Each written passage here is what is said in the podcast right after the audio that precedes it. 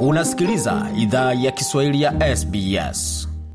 Jambo pote ulipo na karibu katika makala idhaa ya Kiswahili ya SBS. Uko na migode migerano, tukuletea makala kutoka studio zetu za SBS na mtandaoni anani ambao ni sbs.com.au mkwa juu swahili, na kama kawaida zapata makala pia kwenye ukurasa wetu wa Facebook anani ambao ni facebook.com mkwaju SBS Swahili, na kama ungependa kutuandikia kwa barua pepe, anwani yetu ni swahili.program at sbs.com.au. Kwa sasa tuzungumzie swala zima ya likizo ya umma ambayo serikali imetangaza kwa maombolezi ya Malkia Elizabeth wa pili wa Uingereza na Jumuiya ya Madola. Je, tangazo limepokewaje? Ni hisia mseto ama ni furaha kwa wote ambao wamepokea tangazo hilo?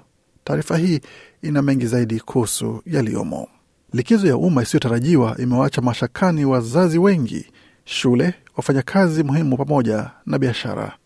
Tarehe 22 Septemba, waajiri watakuwa na chaguzi kati ya kufunga milango ya biashara zao kwa likizo ya umma ya kuomboleza kifo cha Malkia Elizabeth wa pili au wabaki wazi na kuwalipa waajiri wao mishahara ya juu. Waziri mkuu ametetea tangazo hilo dhidi ya ukosoaji kutoka kwa wafanyabiashara na viongozi wa sekta. Waziri Mkuu Anthony Albanese aliwaacha Waaustralia bila shaka kuhusu hisia zake kwa siku kuu ya kitaifa ya kuomboleza kifo cha Malkia Elizabeth wa pili ambayo itakuwa ni tarehe 22 Septemba. This is a time for unity of Australia as a nation. Huu ni wakati wa umoja wa Australia kama taifa, wakati ambapo tunaomboleza na kutambua mchango wa Malkia Elizabeth wa pili kama kiongozi wa taifa letu kwa miaka sabini. Huduma muhimu zitakuwa wazi siku ya likizo ya umma. Mishahara ya likizo itatolewa kama kawaida. Hili ni tukio la mara moja la kihistoria. Uh, on public holidays. Uh, this is a, a one-off occasion. Uh, this is historic. Hata hivyo, si kila mtu amefurahia kutolewa kwa siku hiyo. Wakati mji wa Melbourne uko katikati ya wiki ya fainali ya mchezo wa AFL, siku iliyotolewa kuomboleza kifo cha malkia imejiri siku moja kabla ya likizo ya umma ya jimbo la Victoria ambayo itakuwa ni Jumaa tarehe 23 Septemba. Bruce Kibo ni mwanzilishi wa The Big Group. Hiyo ni kampuni inayohusika kuandaa matukio ya fainali ya mchezo wa AFL katika sehemu kadhaa katika siku zinazokaribia mechi kubwa ya mchezo wa AFL. Bwana Kibo amesema kwamba likizo hiyo imefika wakati mbaya sana kwa kampuni yake kwa sababu Alhamisi ni siku moja kabla ya likizo ya fainali ya AFL, ndiyo siku ambayo huwa tunaandaa kila kitu ndio siku pia ambao matukio makubwa hufanywa. Matukio hayo yote sasa yanahamishwa kwa viwango vya malipo ya sikukuu kwa kila chumba cha hoteli, nauli ya ndege, huduma katika baa na migahawa na hata mahotelini. Sasa baadhi ya wachumi, Stephen Kokolas akijumuishwa, wametabiri siku hiyo ya maombolezi itagharimu uchumi wa Australia takriban dola bilioni 1.5. Ameongeza pia kuwa hiyo haijumuishi malipo maalum ya likizo ya siku kuu. Huyu hapa na maelezo zaidi. Yes, it's lost productivity and disruption to actual economic activity. The penalty payments are not Ndiyo, imepoteza uzalishaji na kuuzua usumbufu kwa shughuli za kiuchumi. Malipo ya likizo si sehemu yake, kwa sababu kimsingi ni uhamisho kutoka kwa biashara hadi kwa wafanyakazi. Hiyo ni sawa kwa sababu pato la taifa halijapotea.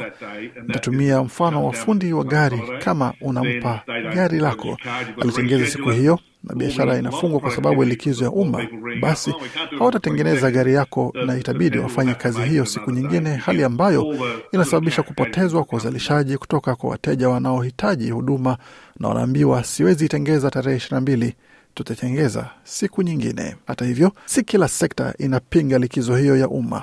Alexi Boyd ni mkurugenzi mtendaji wa baraza la mashirika ya biashara ndogo ya Australia. Bi Boyd amesema kwamba siku hiyo itakuwa na faida kwa baadhi ya biashara kote nchini, ila biashara zinazotegemea wateja kufanya miadi kama biashara zinazotengeza nywele na salon za wanawake zinaweza kumbwa na matatizo. Bibodi amesema kwamba tumezungumza na baadhi ya wanachama wetu katika sekta mbalimbali na tumepokea majibu mseto. Baadhi watafaidi kupitia ongezeko la watu, haswa katika maeneo ya kitalii.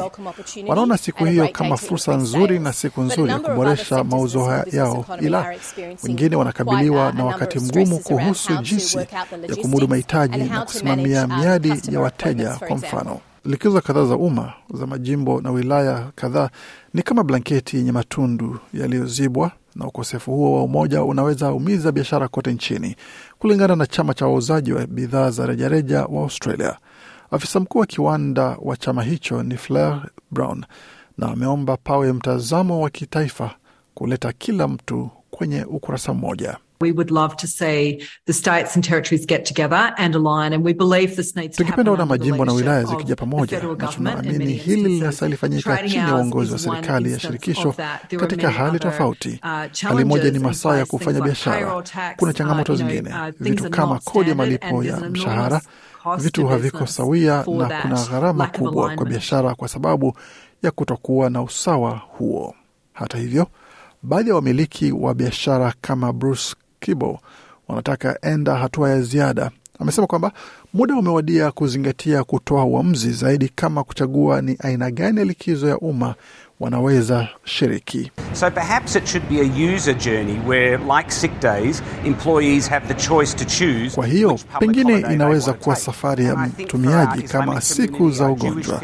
Waajiriwa wana uamuzi wa kuchagua ni likizo gani ya umma wanataka chukua, na ninadhani kwa jamii yetu ya Waislamu, jamii yetu ya Wayahudi na swali zima la utofauti tunalo kwa sasa, kwa nini Waaustralia hawawezi chagua likizo ya umma inayowafaa? aliuliza Bwana Kibo. Bila shaka gumzo linaendelea kuchemka katika mitandao na katika sehemu mbalimbali kote nchini kuhusiana na siku hiyo ya likizo ya umma, na kama unaya kuchangia basi tembeleni tovuti yetu sbs.com.au mkoa Kiswahili, ambako utapata makala haya na mengine mengi zaidi, pamoja na ukurasa wetu wa Facebook, facebook.com mkwaju SBS Swahili, ambako unaweza ukachangia maoni yako pamoja na kutueleza yale ambayo unahisi kuhusiana na taarifa hii, pamoja na taarifa zile ambazo tumechapisha pale tayari. Makala aliandaliwa na waandishi wetu John Baldock na Gode Migerano. Hii ni idhaa Kiswahili ya SBS. Je, unataka kusikiliza taarifa zingine kama hizi? Sikiliza zilizorekodiwa kwenye Apple, Google, Spotify au popote pale unapozipata.